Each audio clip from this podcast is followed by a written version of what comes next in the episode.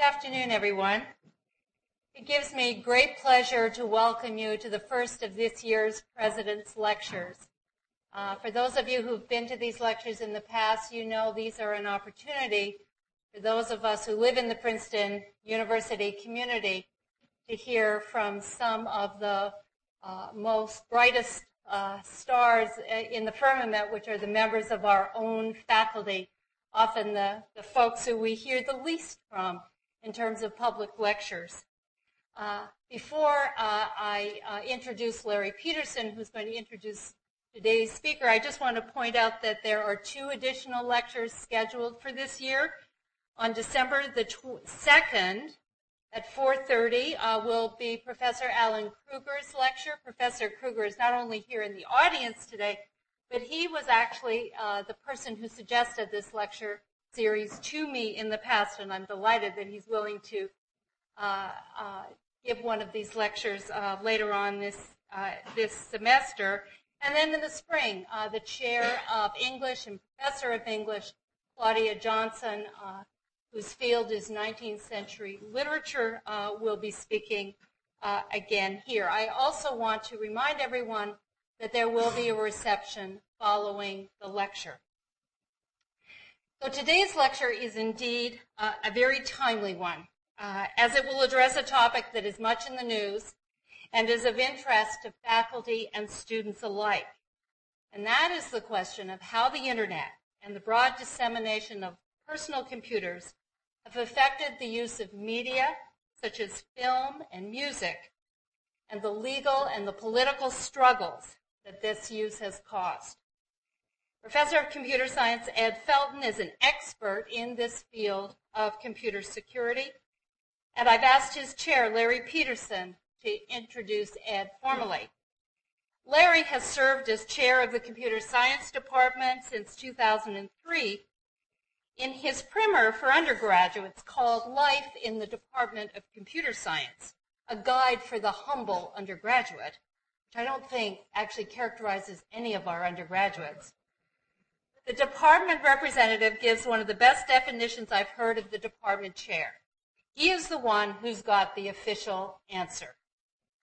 Larry is also the director of Planet Lab, a consortium hosted by Princeton made up of universities and industries who've taken on the difficult task of overhauling the internet. Planet Lab is designing a network that allows researchers to develop and test powerful new types of software that are not confined to a single computer but are run on many computers at once treating the global network, in a sense, as one large, widely distributed computer. Among the benefits such a network could yield are faster downloads, more powerful search engines, and better security. Answers, perhaps, to some of the questions that Ed will pose for us today. Larry.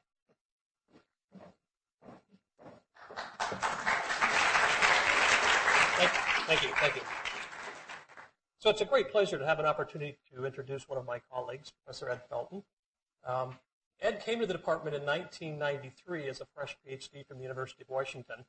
And for the first five or six years, uh, he built computer systems that were of extreme interest to other computer scientists, but I don't believe in that time he had too much of a chance to cross paths with lawyers and politicians and uh, the FCC and so on.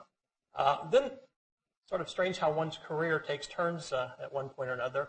Uh, back in 1997, he and his students explored some of the security flaws in Java, which is a programming language that sits behind your web browser. And uh, that obviously got a lot of people's attention that this technology we were depending on was in fact flawed in some ways and that attention from the, the research community and, and others need to be paid attention to it. Well, that certainly has happened since then, and, and that effort uh, uh, got Ed uh, recognized by the Department of Justice as an expert in in web browsers, and so his next venture was one of uh, being an expert witness for the Department of Justice in the Microsoft case, as you are probably many of you familiar with. And I could talk at some length about that, but we'll, we'll move on. Um, uh, one of the next things that happened in his career is that he became a lightning rod for, uh, is that a fair characterization? For uh, a lot of activity uh, surrounding the, uh, the um, Digital Millennium Copyright Act. So we have digital, the protection of digital media on the one hand, and we have freedom of speech and fair use on the other hand. And uh, there have been a whole series of, of things like that, but the, one of the first was a uh, challenge put down by the record industry to say, here, we've now protected our digital media, see if you can break it. And of course, Ed and his students immediately broke it. And uh, that gets you into a mind as to how you tell people about that or whether you can, in fact, tell them about that. Since that time, uh, he has gone on to become a consultant for the Electronic Frontier Foundation, who's very interested in these sorts of issues. He's presented testimony before Congress and the FCC and others about issues having to do with uh, about security and IT policy and so on. He's been on numerous national studies having to do with security again and, and, and issues related to digital media. And uh, I recently have learned he's maintaining a weblog uh, entitled The Freedom to Tinker, which I believe is going to appear some, in some form or another as a book in, in the very near future. We hope. so without further ado, Ed Felten.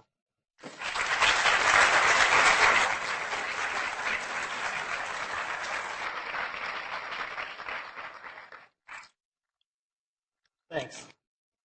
I want to tell you a story. A story about what happens when the irresistible force of changing technology hits the immovable object of copyright policy. It's a story that has uh, a number of twists and uh, some interesting and diverse characters, including these. Sandra Day O'Connor, Big Mouth Billy Bass, Mr. Rogers, Jar Jar Binks, John Philip Sousa, the Boston Strangler, Senator Ernest Hollings, a kung fu fighting hamster, and references to the deity.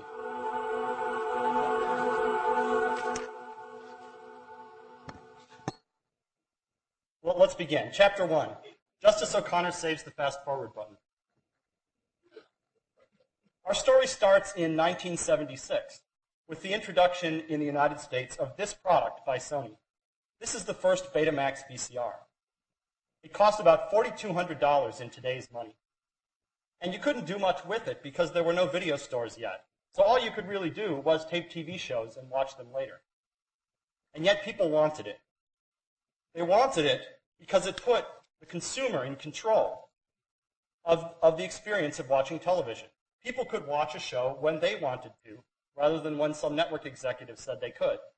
They could take a break and get a drink or go to the bathroom when they wanted to by hitting the pause button, rather than when someone else decided to put in the commercials. Consumers loved it because it gave them more control. But the broadcasters lost corresponding control. And they didn't like that. They didn't like it in part because, let's face it, everybody likes to be in control. But they also didn't like it because the loss of control, they feared, would translate into a loss of revenue. They worried that they would lose revenue because consumers would collect libraries of shows and watch the shows in their tape library over and over and not be able to see fresh commercials. They also worried that consumers would just use the fast forward button to skip commercials. And of course, broadcasters make their money by selling commercials. Uh, and they can't be in business. You can't be in the business of free over-the-air broadcasting un- unless you can sell commercials. And so the broadcasters were not entirely wrong to be concerned. Uh, this tie between control over media, control over the use of media, and revenue is one of the things that underlies the uh, theory behind our copyright law, which runs roughly like this.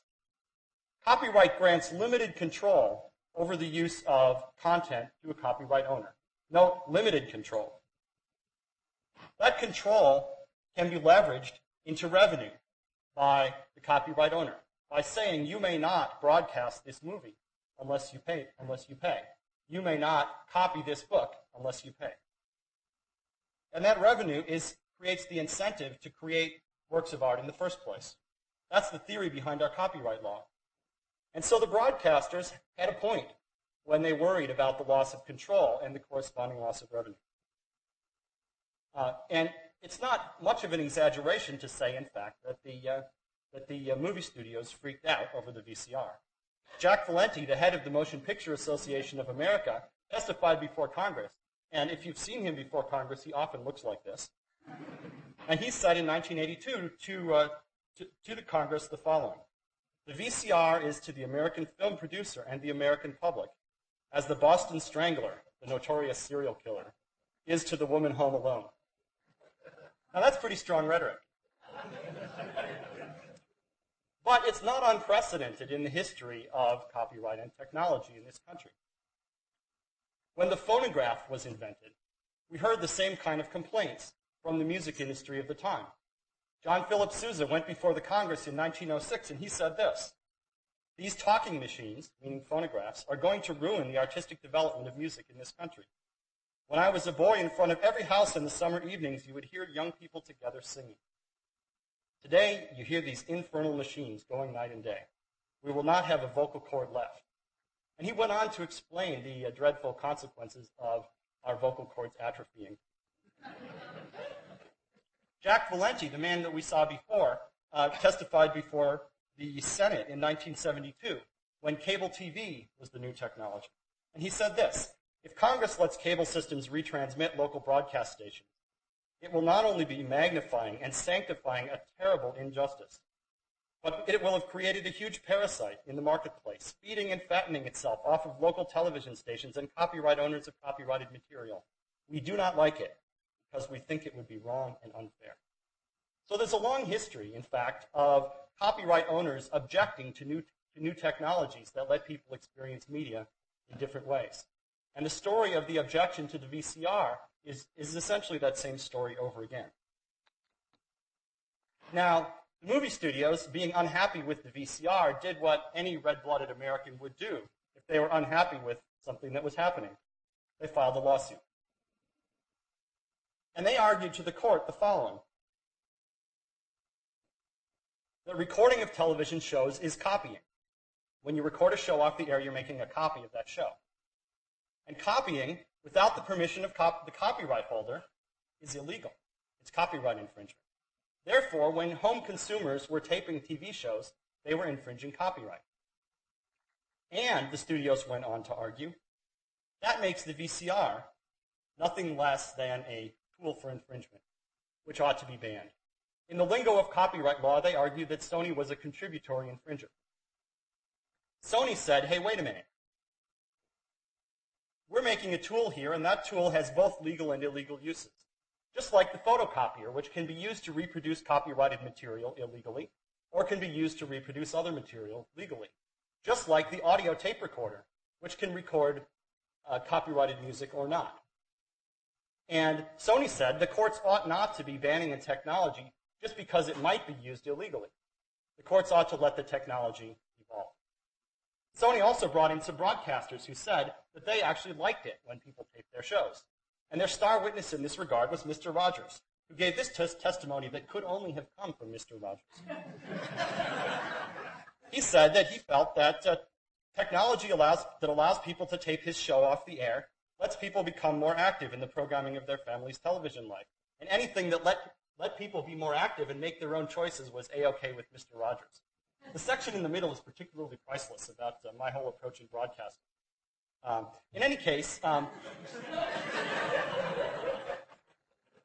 now you know who said that.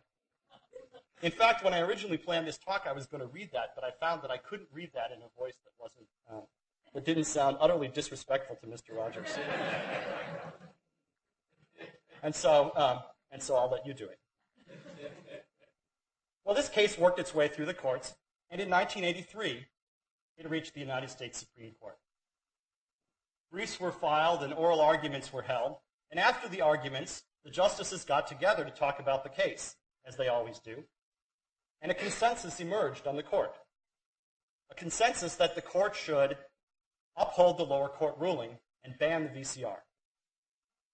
And the preparation of a majority opinion explaining why the VCR is illegal began. But during the drafting of that opinion, Justice Sandra Day O'Connor had second thoughts.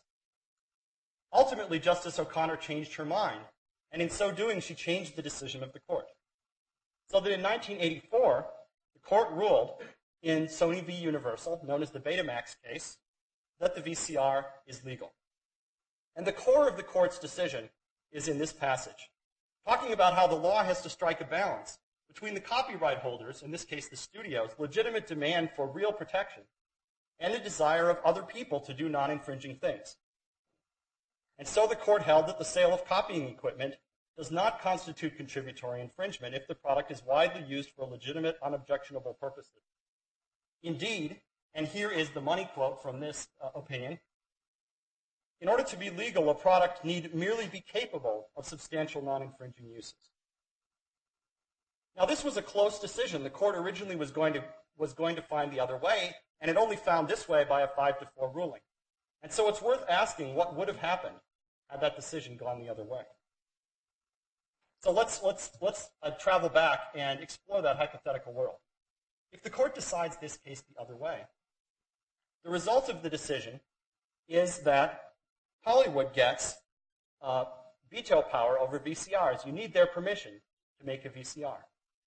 And they can then come to you and say, if you want to make VCRs, you have to meet the following conditions. Uh, and it, was no secret that they planned to ask for a cash royalty, a payment of so and so many dollars for every VCR that was made. What's a little bit less obvious, but perhaps even more important, is that Hollywood wanted as well control over the design of VCRs. They wanted to be able to go to a VCR maker and say, uh, you can't put this feature in, or you must put that feature in. And, and I think it's likely that had they won the case, they would have dispensed with the fast forward button, which at the time was used primarily for skipping commercials. And so that's the story of how Justice O'Connor, in changing her mind and changing the mind of the court, saved the fast forward button. Now, there's an interesting postscript to this story. And that is that it wasn't too many years later that the movie industry realized that the VCR was the best thing that ever happened to them. This shows the movie industry's revenues from the year 2000, and nearly half come from the sale and rental of pre-recorded videos played on a VCR or a DVD player. And although the studios fought like crazy to block the VCR or control it, it in fact turned out to be a huge profit center for them. Now I chose to start the lecture with this story because it not only is an important decision of the Supreme Court and an important choice in the history of our copyright policy, but it also illustrates two issues that are going to recur throughout the rest of the story. The first issue is the struggle for control over technology and the struggle for control over how consumers are allowed to use um, uh, recorded media.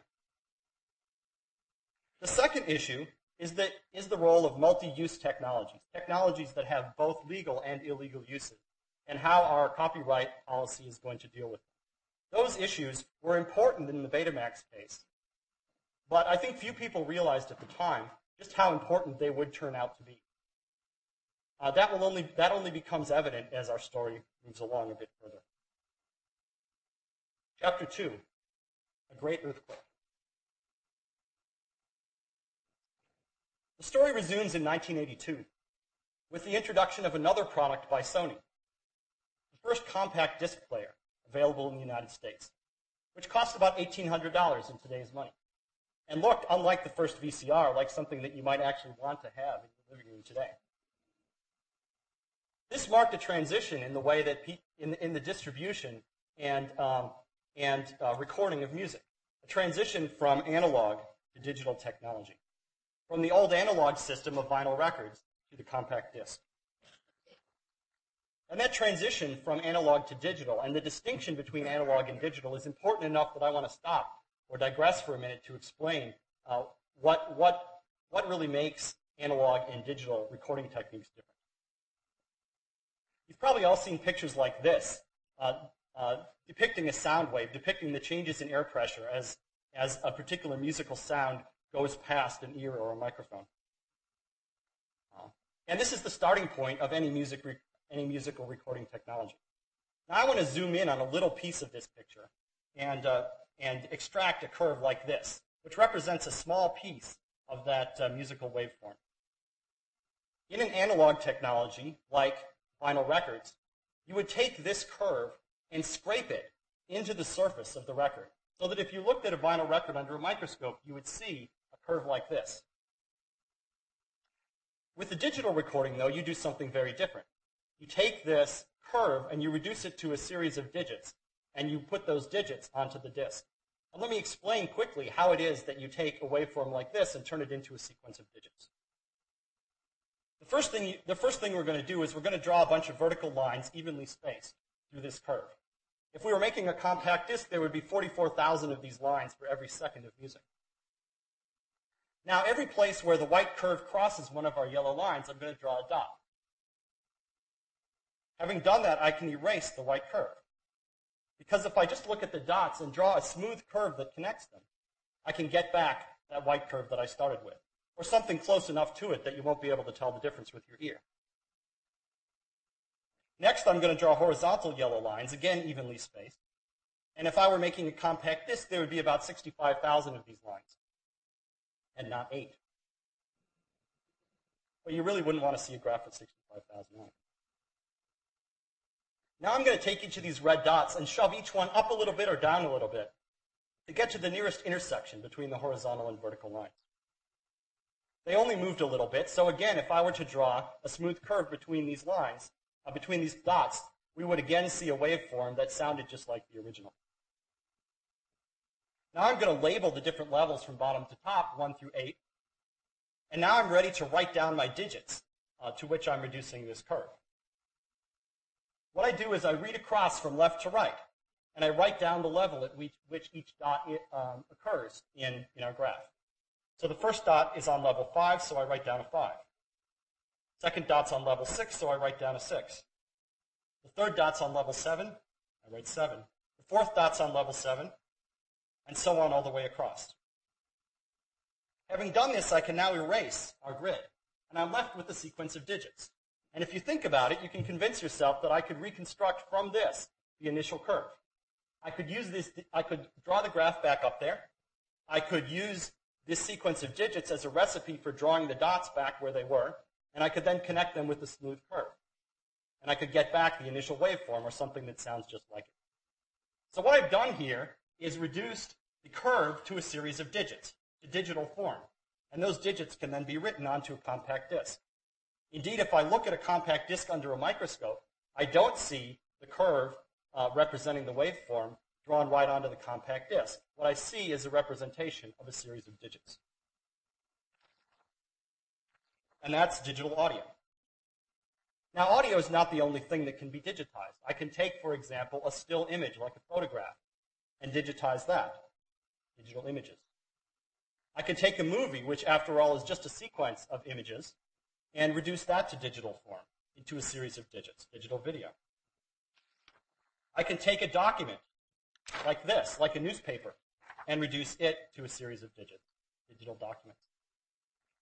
And, and what's important about this uh, is that in all cases, I'm reducing to a series, of, to a sequence of digits, and the digits are all the very same digits. I don't use different digits, different kinds of digits for, for representing music than I use for representing video, or for representing video than I use for representing documents. It's all the very same digits. And what's more, there are other technologies, digital computers like PCs, and digital networks like the internet, which also use the very same digits.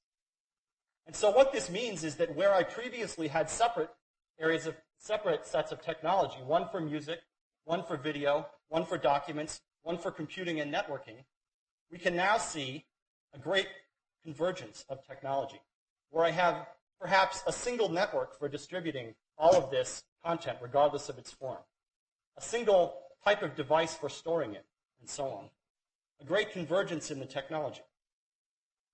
That great convergence, as I'll argue in a minute, will in fact, at this point in our story, remember the convergence hasn't happened yet, that great convergence will cause a great earthquake in the media businesses. A much bigger jolt than we saw with the introduction of the phonograph or cable TV or the VCR. Now, in order to explain to you why it is that this particular change in technology will cause such a big jolt and is so different qualitatively and quantitatively from the uh, changes that came before, I need to take another little detour and teach you a, a tiny bit of computer science. But don't worry, just a tiny bit. And I want to teach you, in fact, the most important idea in computer science. So if you don't want to take Computer Science 126, this is your chance. Um, this idea was born about 1936, right here at Princeton University, and it's generally credited to these two gentlemen. Alonzo Church, who was a lifetime Princetonian, bachelor's degree, PhD, and four decades on the faculty, and Alan Turing, who was a graduate student working with Church. Turing is generally, uh, is generally uh, said to be the father of theoretical computer science, and the most prestigious award in computer science, sort of, uh, sort of our equivalent of the Nobel Prize, is the Turing Award. In the, in the late 1930s, Church and Turing hatched an idea which has percolated over the years and has come to be known as the Church-Turing thesis. And restated in modern terminology, it says essentially this, that an ordinary digital computer like you have on your desk can be programmed to do absolutely any operation on digital data. Anything, and, and I mean literally anything, anything that you might want to do with digital data or information can be done on a digital computer if you uh, merely know how to write the right program. Now, I'm leaving aside here things that are impossible to do, like, say, uh, using the contents of the Betty Crocker cookbook to predict the outcome of next year's Super Bowl. Right? No machine, no method can do that. But if we leave aside the things that are just flat impossible, a digital computer, an ordinary one like you have, can be programmed to do absolutely anything that one might want to do. That makes the digital computer a universal machine. A machine which, in the digital realm, can be all things to all people. And to realize how remarkable this is, uh, we need only compare it to other areas of human endeavor. Let's think, for example, about wheeled vehicles. If I want to go down a steep and bumpy and narrow mountain path, I want a mountain bike. If I want to flatten asphalt, I want to use a steamroller. If I want to go 200 miles an hour, I want an Indy race car. And if I want to carry tons of cargo, I want an 18-wheeler. And if I were to stand up here and tell you that I had out there in the parking lot a single vehicle that could go down mountain paths like a mountain bike, go as fast as an Indy car, flatten asphalt like a steamroller, and carry tons of cargo, you'd say I was nuts because the world just doesn't work that way. There is no universal wheeled vehicle. There is no universal woodworking tool. There is no universal cooking tool. In almost every other area of human endeavor, you need different tools for different purposes. But in the world of digital data, the digital computer is a universal device. Now, once we take this universal computing device and we merge it with digital media, what we get is the universal media machine. Something which at this point in the future, at this point in our story, um, becomes a plausible, a plausible future. A machine which can be programmed to do absolutely anything you would like to do with digital media, except things that are just impossible um, to ever do. And so this means that the digital transition takes the issues that arose in the, uh, in the Betamax case and increases them to their ultimate limit. Betamax gave consumers a little bit more control. This technology in the hands of consumers is the ultimate shift in control because it lets the consumer do absolutely anything that their computer could be programmed to do. The Betamax had a few legal uses and a few illegal uses. This technology is capable of absolutely every legal use and simultaneously of absolutely every illegal use that you can imagine. And so the other issue that arose in the Betamax case is taken to its ultimate limit by this, by this, uh, by this change. And so indeed, it became evident at this point that a great earthquake was coming. The first stages of the earthquake, though, had not, had not yet happened. That only happens in the next chapter of our story. Chapter 3, the celestial jukebox. Starting in 1982, when it became evident that music technology was going to be digital, became evident even to the most clueless that this was going to happen. Um, and up through the 80s and 90s, there was a lot of discussion about what the future of digital music, the ultimate future, was going to look like. And a sort of common vision emerged, which came to be known as the celestial jukebox. And the idea was essentially this, that you could have access to absolutely any piece of music that had ever been recorded by humanity whenever and wherever you wanted it. Hot and cold running music was available to you under the celestial jukebox. Everyone saw that the technology to provide this music was going to become available. But people thought of the celestial jukebox as something that was going to happen far off in the indefinite future. But in 1999, along came this guy, an 18-year-old college dropout named Shawn Fanning, but known to his friends and family by his nickname, Napster. And he did, he built a fairly simple piece of technology, something that a couple of our computer science juniors could do in an independent work. He built a simple client program to run on ordinary users' computers, and he built a simple internet server that would help coordinate these. And, uh, and this was the Napster service that you've heard so much about. A service that made it very easy to get almost any music you wanted to get, but also made it impossible to pay for it.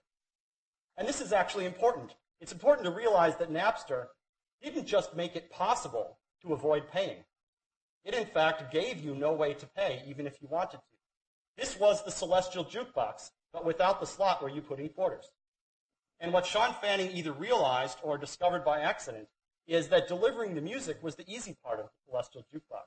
Collecting the money was the hard part. And he just did the easy part. The music industry, none, uh, obvious, obviously, was none too happy about this, and they did what you do when you object to something. They filed a lawsuit. they said, Napster is a tool of infringement. Everybody knows that that's what it's for. Napster said, used what, uh, what came to be called the Betamax defense. Look, this is a tool that has legal and illegal uses. There are some audio Mr. Rogerses out there who don't object and in fact encourage the downloading of their music. And our product can be used for both legal and illegal purposes. And so just like the Betamax, it should be found to be legal. But the court said no way. The court said essentially that Napster, unlike Sony, had, actually was involved in the individual acts of infringement that occurred. Sony had just made the VCRs and shipped them to consumers, and what consumers did with them, Sony had no way of knowing or controlling. But Napster, on the other hand, actually participated in a small way in every single act of infringement that occurred. And so the courts ruled that Napster was illegal, and they issued an injunction that effectively put Napster out of business. And the Napster website, which had once been so active, was replaced by this. Now, many people in thinking and talking about the issues of, of digital copyright think of Napster and file sharing as being the main event. But in fact, this is not the main event. This is not the earthquake that I was talking about. Because Napster let you do really only one thing with, uh, with the content. It let you distribute it to other people. It let you copy it. So this is not the main earthquake. This is not the universal media machine. This is just the first tremor. And if this is the first tremor, this gives you some idea of how big the earthquake is going to be. Another tremor popped up in, uh, around the same time. And, and, this, and this is, uh, this I'll describe in chapter 4. Rip, mix, burn. This is the growth of the so-called remix culture. The idea that you can create media, you can create uh, new works, uh, not out of whole cloth, but by taking existing work, existing music, existing images, and, uh, and making sort of uh, um, audio or video collages out of it.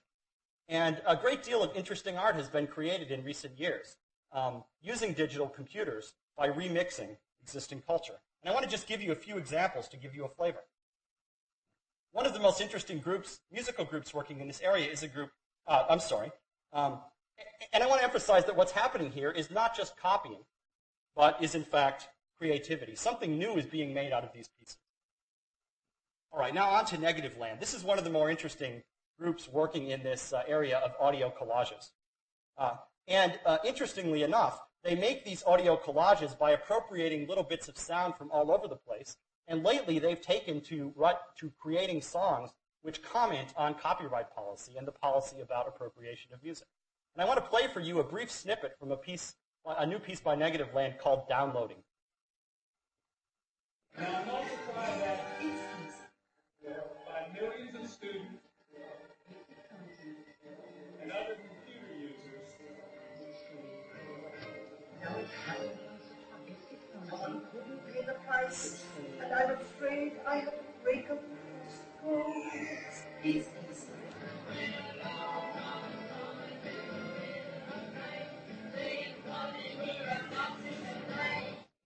You can hear in that little bits and pieces of this and that. Uh, but it's obviously a new creation, something that didn't exist before.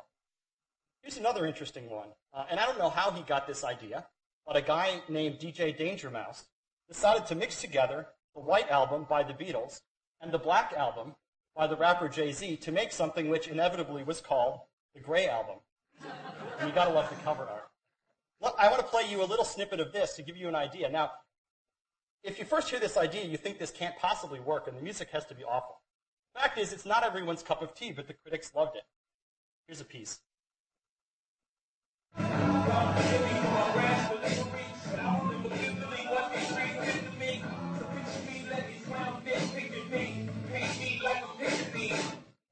All right. Again, not everyone's cup of tea, but um, but clearly new music, something that didn't exist before, and interesting. This happens in video too. When the first Star Wars movie came out, Episode One, uh, The Phantom Menace, uh, fans complained that it was too long, it was loaded up with extra stuff, and it had this really annoying character, Jar Jar Binks, who's in the middle here. But of course, in the age of remix culture, you don't just take that; you can make your own movie. And so an anonymous fan, in fact, cut his own uh, version of the movie, taking out as much pointless plot exposition as he could, and also cutting out as much as he could of Jar Jar. And he created something called Episode 1.1, The Phantom Edit, which was circulating uh, all over the place. Not, not easily available anymore due to the obvious lawsuit problems. Uh, this activity of improving something or trying to improve it by removing stuff was not, can be done not only by hand but also automatically. This, is, this product is a DVD player which contains a technology called ClearPlay. And the idea of ClearPlay is that you can open up a menu in the VCR looking something like this. And you can check off what kinds of content you want to see and what kind of content are a little bit too, too racy for you. You, you. you make your choices off the menu, and then you play the, and then you play the DVD, and it will automatically skip the scenes that have uh, that are too racy for you, and automatically mute the language that's a little too spicy for you. Um, now, this led. Now, what's interesting about this technology is that it creates something new and, and, and different, which some people like, but it also only works if you buy the DVD. So Hollywood gets paid for the DVD. You have to put the DVD into your player for this to work. And yet people can experience the movie in the way that they want to. Now that didn't stop a lawsuit from being filed, but that's a story for another day. Now clearly this technology can be taken further. For example, if there are a lot of Star Wars fans among the customer base, they could create the Jar Jar switch here at the bottom. And you could watch the Star Wars movie the way you want it. My final example of remix culture is something you may have seen, the, the uh, famous Jib Jab This Land Is Your Land video, uh, which, takes, which, which takes some interesting video collage work of characters from current politics and uh, along with the melody from Woody Guthrie's This Land Is Your Land and some creative lyrics. And let me play you a little bit of this.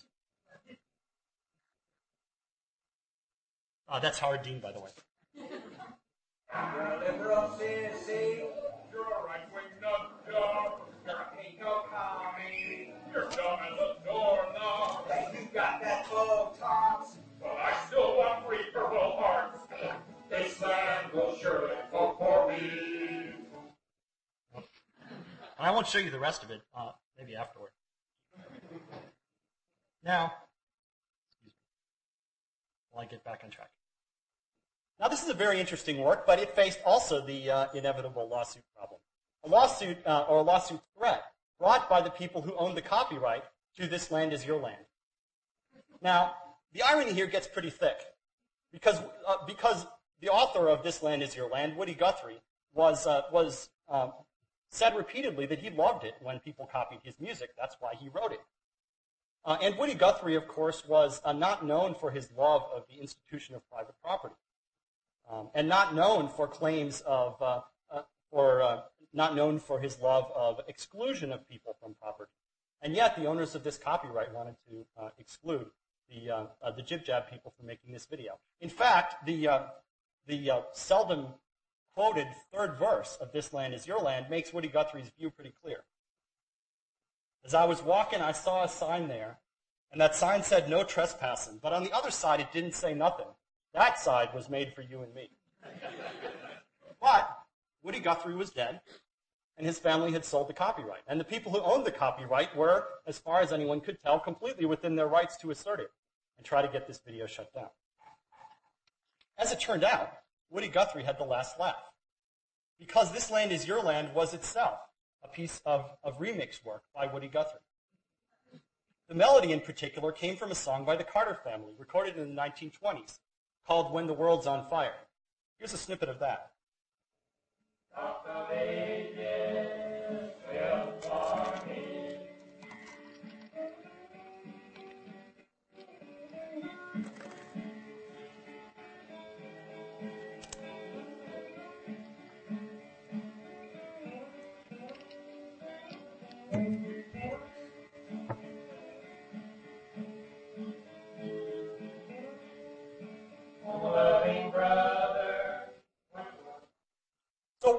Tells us is that remix culture is in fact not an invention of the digital age. It's something that's gone on for forever, for as long as there's been culture.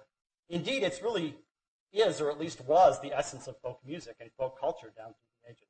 What's new here is not the idea of remixing. What's new is that digital technology creates new tools for doing it and doing it easily.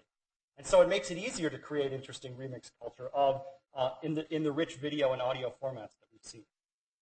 And this is an important development because the return of remix culture or the growth of remix culture allows ordinary consumers to become, in fact, participants in culture and not just consumers of it. So we've seen various rumblings of the coming earthquake. We've seen Napster and file sharing. We've seen the growth of remix culture. And the ball was now in the court of the copyright owners of the media companies. They had to decide whether to accept the digital future or fight it. And while they had fought every new technology when it came along, and so it's no surprise that they choose, chose this time as well to fight. And that brings us to chapter 5, the best laid plans. Now, in the early 1980s, music went digital. Um, considerably later, the time came for movies to go digital in the form of, uh, in the, form of the DVD. DVD, which looks much like the compact disc. But the movie studios decided that they didn't want to suffer the fate of the record companies. They wanted, if they could, to distribute their content in digital form, but to prevent the digital convergence that they were worried about, to maintain control over their content. And their plan for doing this uh, had two parts. The first part was to make ripping, that is, the transfer of a movie from a DVD disc into a computer, impossible by technological means. And the second part of the plan was to make ripping illegal through changes in the law. By doing so, they could control the design of DVD players. Indeed, they could get a level of control that they never had with the VCR.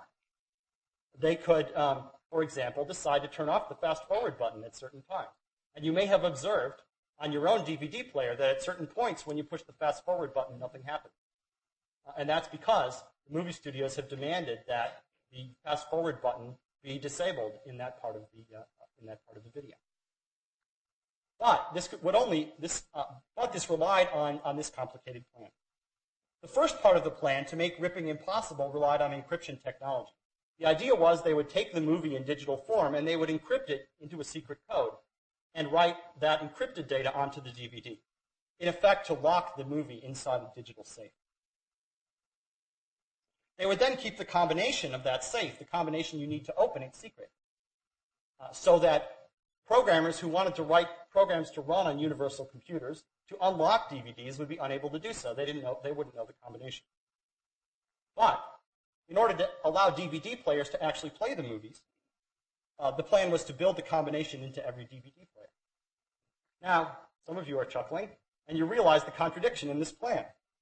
Keep this combination secret, and yet build it into hundreds of millions of devices that get shipped into homes all over the world. And you know what's going to happen next. Somebody's going to take apart their DVD player and figure out what the combination is and post it on the internet, and the plan and, and this plan will fail. And indeed, that's what happened. It turned out to be this guy, a 15-year-old Norwegian teenager who came to be known as DVD Jon. DVD Jon and his anonymous cohorts Uh, reverse engineered a DVD player and figured out what the combination was. And they wrote a software program that can decrypt DVDs. And there it is, the core of it. This is how you decrypt DVDs. Now, this may not mean much to you if you are not a computer scientist, but you could take this and put it on your computer, and it would allow you to decrypt, unlock DVDs. And so this technology made the ripping of DVDs possible and the first arm of Hollywood's plan failed. The second arm of the plan was to make ripping illegal. And the way they did that was to get Congress to pass a law. And I'll note that it, it uh, says something about the political power of this industry that they devised a plan that involved significant changes in the law. But in fact, they did get the law changed um, as, uh, as, part, as one part of the Digital Millennium Copyright Act of 1998, which Larry referred to in his intro. Uh, and there were two relevant parts of the, of, of the DMCA here. One of them, the first one says essentially that it's illegal to open a digital lock without permission of the, uh, of the copyright holder. Second one says that you can't make or sell technologies for opening digital locks, at least not without permission. And you might think that that law would prevent the distribution of DeCSS, the program for, computer program for unlocking DVDs, but in fact it hasn't. If you do a Google search for DeCSS code, you get 42,000 hits. Not all of them are the code, but many of them are, including the first one. So this code is available to anyone who wants it, regardless of what the law says. That's just a fact on the ground. This law, this arm of the plan, designed to prevent the knowledge of how to, how to unlock the digital safe, um, prevent it from spreading, proved to be unenforceable. Despite that, despite the fact that this plan didn't in fact prevent DVD piracy, didn't in fact prevent the unlocking of DVDs, it had all kinds of nasty side effects, including side effects on researchers, which, uh, which led um, a number of researchers, including myself and my uh, colleague at Rice, Dan Wallach, who's here in the second row, to uh, become uh, close, fr- close personal friends with our university's general counsels a couple years ago. Now, the failure of the plan to control or limit the, uh, um, the, the, unauthorized copying of DVDs uh, led, uh, led to a reexamination of what Hollywood would need to do in order to maintain their control. They discovered that it's not enough to control DVD players because the thing they're worried about, the ripping of this content onto digital computers, doesn't happen on a DVD player. It happens on a computer. And if you want to prevent that by some kind of regulation or some kind of technology, you're going to need to control computers too. And that brings us to chapter six, the Fritz chip. The plan, after the failure of the first plan to secure the DVD, the second plan involved uh, changes in the law to regulate the design of devices, to regulate the design of digital media devices, to, to require that controls be built in to uh, a sort of digital traffic cop to, to detect when something illegal was about to happen and stop it. Uh, this man, Senator Fritz Hollings, introduced a bill into the Senate in 2001 called the Consumer Broadband and Digital Television Promotion Act, which would have mandated the inclusion of this kind of, of uh, security or anti-copying technology into every digital media device. It said this, essentially that it would become illegal to sell or transport a digital media device unless the device includes a government-mandated security technology. This technology came to be known as the Fritz chip. This was the digital traffic cop that would sit inside uh, digital media devices and prevent them from doing bad stuff. But I'll note that the, it's worth noting that the law would have, the bill would have included the Fritz chip in every digital media device that, that, that was built in the United States. And there are a great many diverse digital media devices. Here are some examples. Big Mouth Billy Bass is a digital media device because he plays music that's recorded in digital form. Also, the electronic whoopee cushion, as advertised on the Howard Stern Show, plays recorded digital content which happens to be copyrighted. Think about that. and my personal favorite, the Kung Fu Fighting Hamster. I actually have him here to give you a performance.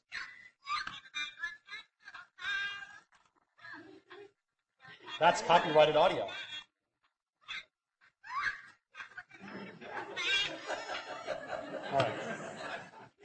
Not to mention other devices like digital hearing aids, which would have to vet the sounds that came into a, hear, uh, to a listener's ear to make sure they weren't copyrighted. and digital sewing machines, which would have to vet the patterns of stitchery that would be put onto cloth to make sure they weren't copyrighted. Because, in fact, embroidery patterns are copyrightable. And Senator Hollings brought to Capitol Hill to testify a, a person who makes their living by creating embroidery patterns. So that was problem number one. The Fritz chip would have to be built into nearly everything, including devices where it clearly wasn't needed. But the, the bigger problem was problem number two. How is this thing going to work? What technology could you design which would actually prevent bad things from happening? Well, here's what the Hollings bill said about this. It said that the uh, whatever the Fritz chip, whatever the design of the Fritz chip was, it should be reliable, renewable, resistant to attack, readily implemented, modular, applicable in multiple technology platforms, extensible, upgradable, and not cost prohibitive. Which is all well and good as a goal. But again, the question, how is this thing going to work? And the truth is that nobody who knew much of anything about technology had any idea how you could possibly do such a thing. Uh, and it was uh, in, uh, in testimony I submitted to the Senate, I likened the standardization of the, of the Fritz chip to the creation of a standard system for teleportation. and it wouldn't, just wouldn't do for the Senate to pass a bill that said we will make a standard for teleportation and we'll do it within 18 months. After that, we'll teleport all over the place. and the fundamental reason why nobody knew how to build the Fritz chip is because of this dilemma. Any Fritz chip you built had to either allow universal computers or ban them. If you allow universal computers, then you allow consumers to do absolutely everything you're afraid, you're afraid they'll do. And then what's the point? Or if you ban them, then you're throwing out the baby with the bathwater. And we no longer have universal computers. We no longer have a universal internet. And the entire computer revolution goes out the window. Much too high a price to pay to protect ourselves against copyright infringement. And so the Hollings bill was withdrawn, and frankly withdrawn in shame almost.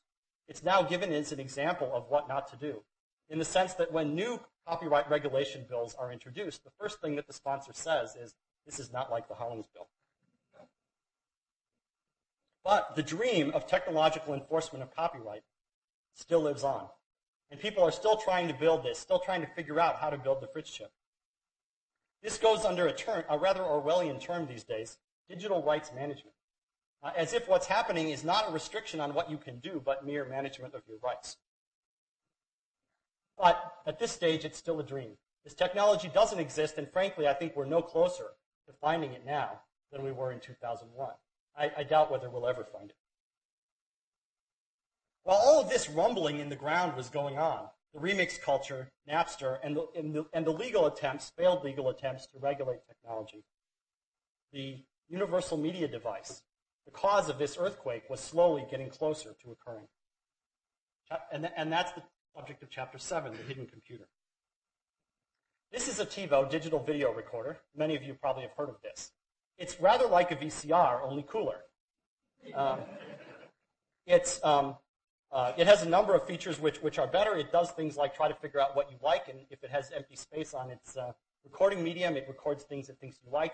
You can tell it always records Seinfeld, and it will do it, and so on. This is the Replay TV, which is very much like the TiVo. Think of them as modern, souped-up versions of the VCR.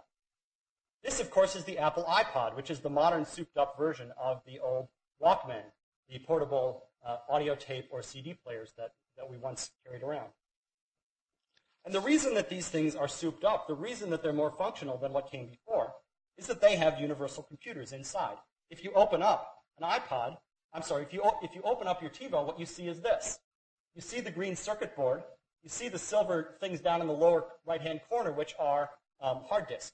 This is a computer running the Linux operating system and programmed by the TiVo company to act like a VCR. If you open up an iPod, well, I don't have a picture of the inside of an iPod, but I do have an X-ray. And as your cyber radiologist, let me tell you what's in here. You see in the middle, toward the, uh, the bottom center, there's, there's a round wheel-like thing. That is the spindle at the center of a hard, of a hard disk. Elsewhere, you see, uh, you see arrays of closely spaced black dots in, in rectangular rank. Those are the holes in a circuit board where a chip is attached. This is, in fact, a digital computer running an operating system, running software that was written by Apple engineers. So everyday devices are having their guts hollowed out and replaced by universal computers. And this means that in designing these products, the Replay TV company, the TiVo company, and Apple are not limited by the, by the constraints of the previous technology. Every feature they would like to implement becomes possible because that's a universal computer. And anything that you can, uh, any program that you, anything that you can write a program to do, this device can do. And so Replay TV, for example, decided that they wanted their, they wanted to give their customers the option of never seeing commercials. They created a box you could check saying never show me commercials. And once, um, and, and once you had done that, the device would automatically detect the commercials and invisibly skip them whenever you replayed a, uh, whenever you replay a TV program. They could do that because every feature is possible. They got sued, and they had to stop doing that. But nevertheless, it was technically possible to do that. Confu- computers, in fact, are infiltrating everyday devices. Uh, and as they infiltrate everyday devices, the capabilities of the universal computer become available to the makers of those devices. And so the universal media machine is not here yet, but it's creeping up through these hidden computers, through this infiltration. Chapter 8, fast forward. I talked in this lecture about how the advent of digital technology and the digital convergence would cause a great earthquake that would rearrange much of our, our media and, and culture. And, and I've talked about how the ground is rumbling, about the battles over file sharing, about the growth of remix culture, and about hidden computers infiltrating everyday devices. The ground is rumbling, but the big one is still coming. The universal digital machine, the empowerment of an ordinary computer to do absolutely anything that you want with digital media, is not here yet. But it's coming. If we look back 20 years to the Sony Betamax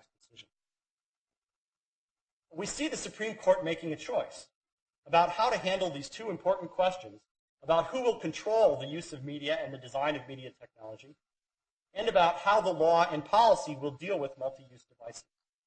And we see the Supreme Court making a decision to allow the technology to advance and to trust that things will work out. That decision, the Betamax decision, has been called by many commentators a sort of Magna Carta for media technology, creating the base level of, of rights and the base level of confidence among technologists that they could design the a technology that, uh, that would be helpful and that they wouldn't get snagged on, on copyright law. And that policy has served us well over the last 20 years. The Betamax turned out to be the best thing that ever happened to the movie industry. And a great many uh, valuable technologies have been developed over the last 20 years because of the freedom that the Betamax decision provided. Looking forward 20 years from here, we see what I think will prove to be the main event. Within the next 20 years, I think, the great earthquake will occur.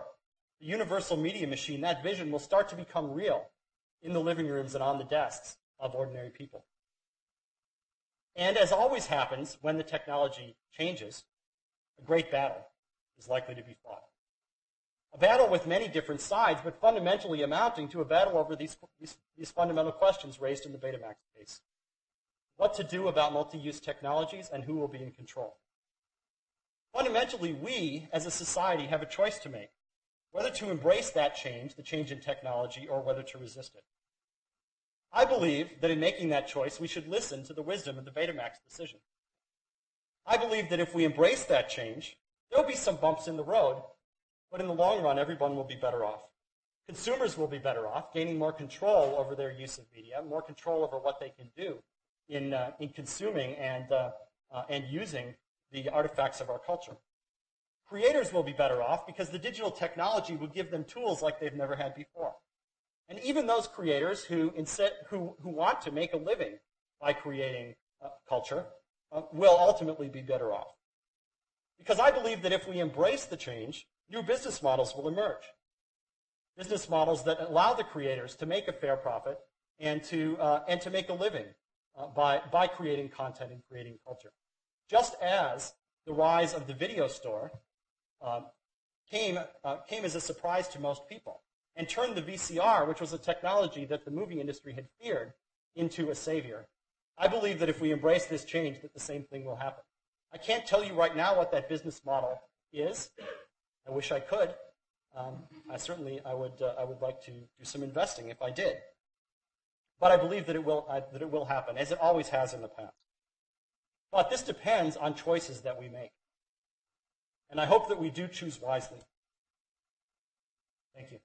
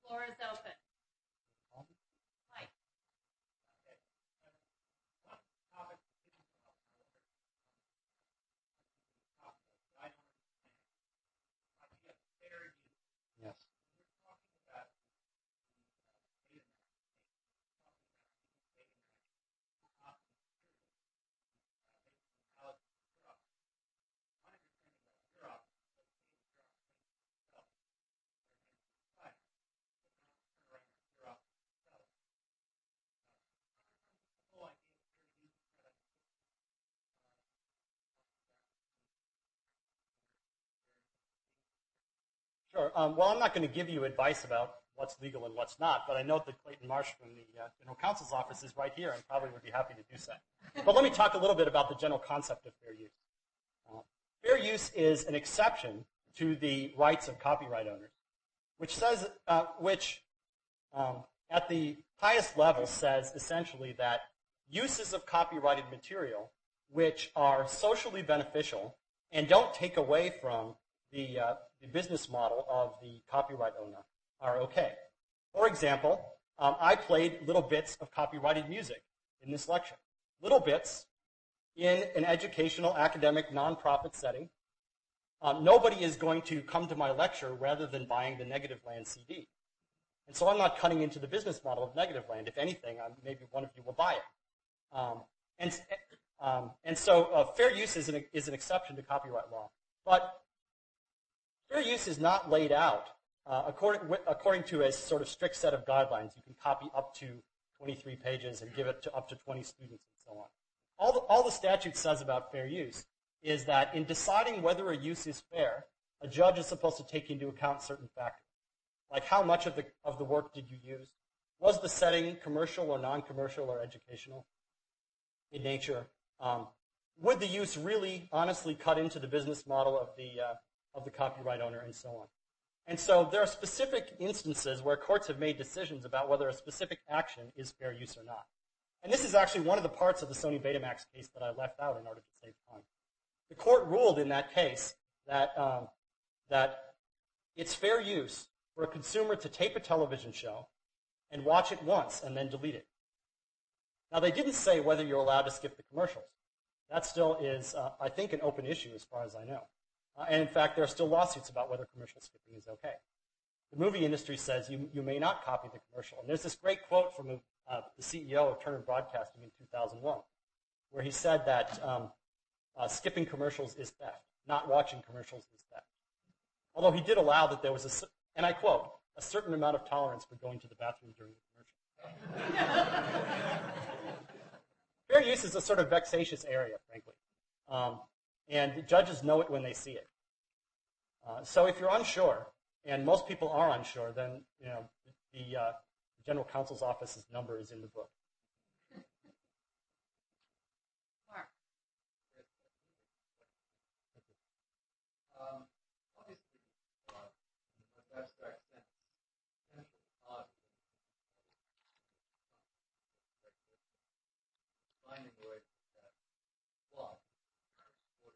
Yes. Are there any uh,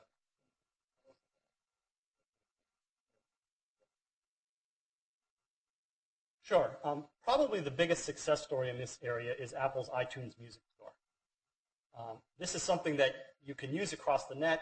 You can buy any, well, you could buy, you can buy any any track, any single song out of a fairly large database of music for 99 cents with a single click.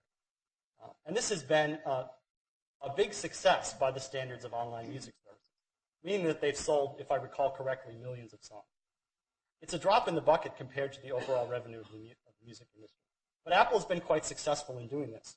And I think what's, what's made the iTunes Music Store successful is that rather than making the primary objective in designing the system the uh, prevention of copyright infringement, Apple really focused on how to make the experience of the paying customers as easy and compelling as possible.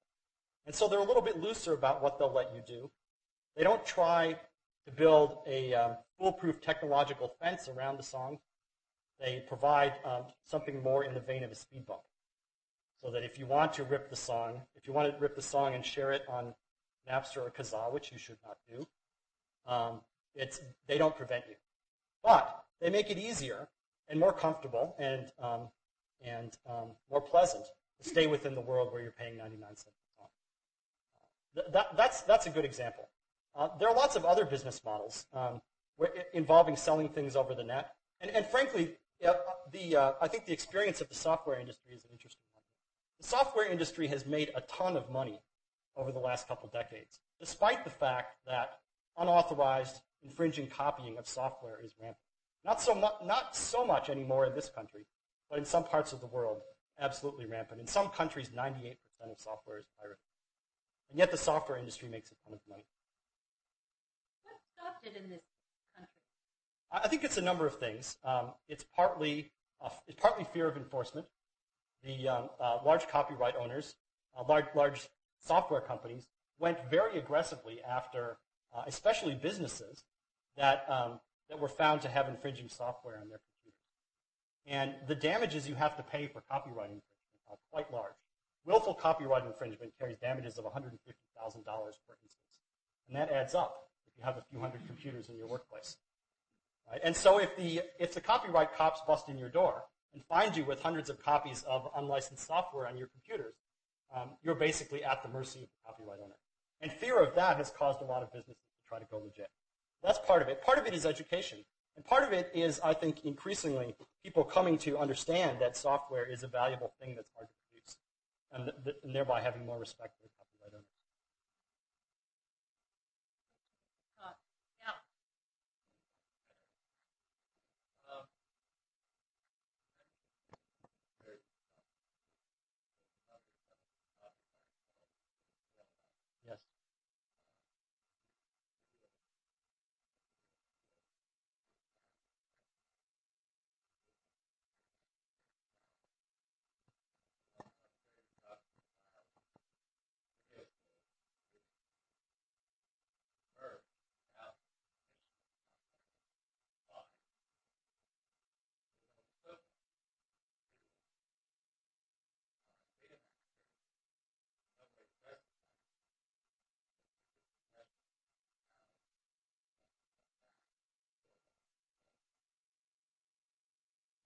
getting the hard questions today. Um, the first sale doctrine is a part of copyright law that says, effective, essentially, that if you buy a copyrighted work, let's say you buy a book, that the book is yours to do with as you please. You can rip out pages. You can read it in any order you want. You can sell it to someone. You can give it to someone. You can lend it to someone. You can turn it into paper airplane. The book is yours. Um, and, the, and having sold you that book, the copyright owner no longer has control over what you do with it. Now, in the digital realm, that turns out maybe not to work quite as well, because many of the, uh, at least many of the technologies by which one buys content in the digital world turn out not to be easily transferable. A DVD being an exception. If I buy a DVD, I can give it to you or sell it to you, um, and, and there's no problem there.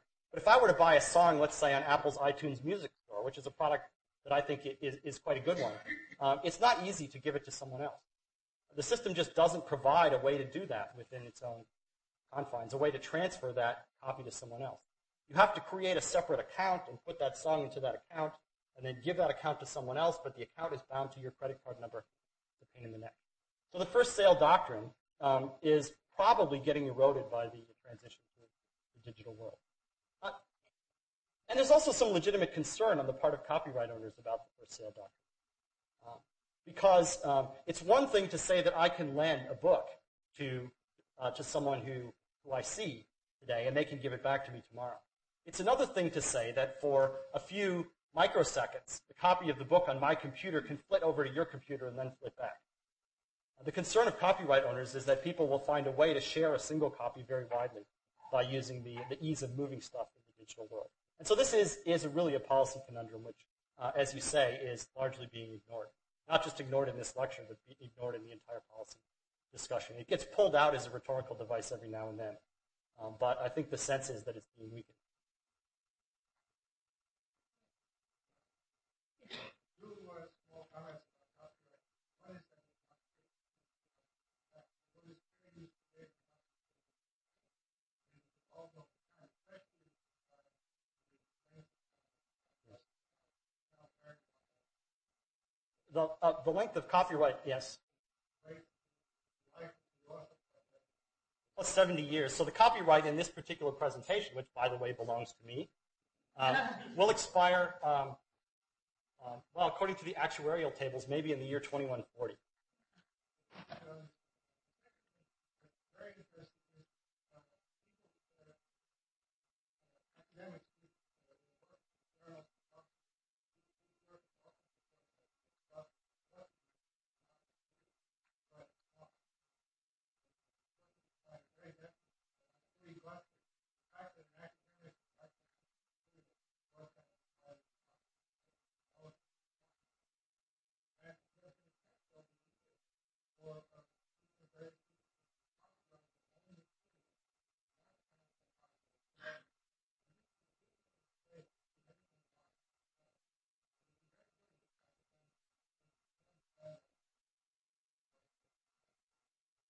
is a sort of vicious cycle here uh, regarding the copyright in academic material because in some disciplines, well, in every discipline, there are certain journals where you want to be published.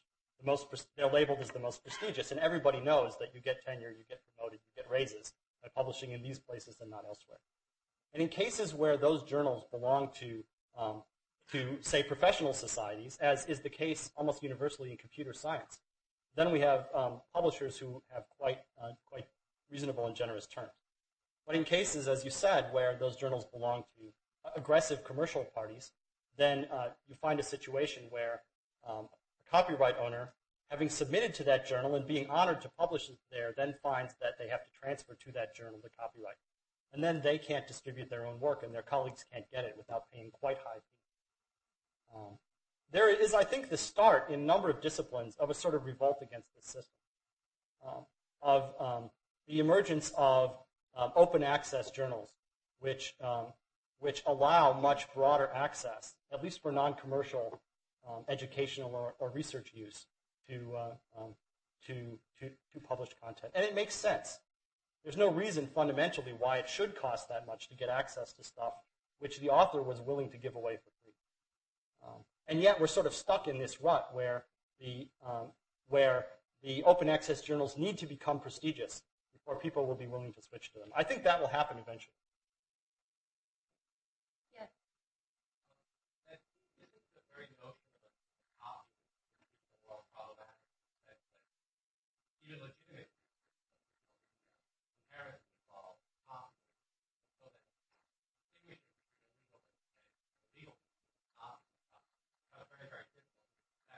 Yes.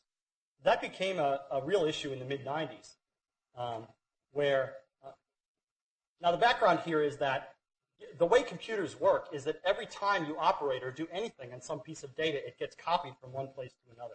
If I send you an email message, it gets copied from a, place where um, where the uh, my keystrokes land into some into the email program. It gets copied onto the disk of the computer. It gets copied across the net to a router which then copies it to another router, et cetera, et cetera, all the way to you. You can't do anything on a computer without copying.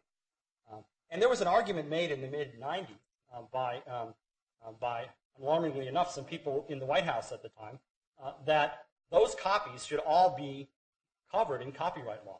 And every time you did anything on a digital device, uh, you should, that should require the permission of the copyright holder because it was copied. Um, the counter argument was, look, the focus on copying in copyright law is just an artifact of the way technology used to work, where copying used to be the rare and expensive step. Uh, and so that was the one you wanted to regulate. Nowadays, I think there's generally a view that the sort of incidental copying um, in transit um, is either okay, either not covered by copyright, not really a copy, or, or maybe fair use. Uh, but there, and here you get beyond me in my understanding of, of this part of the law.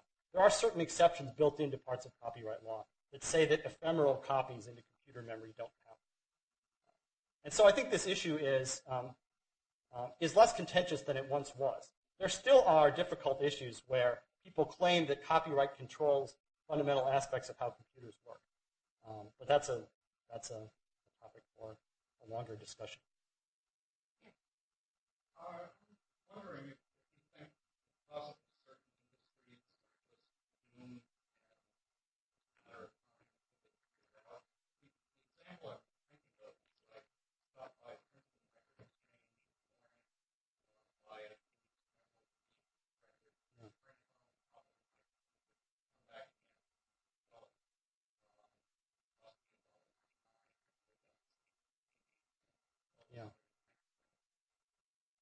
Well, of course, you're not supposed to do that. and uh, I'm not interpreting that as you saying that you have.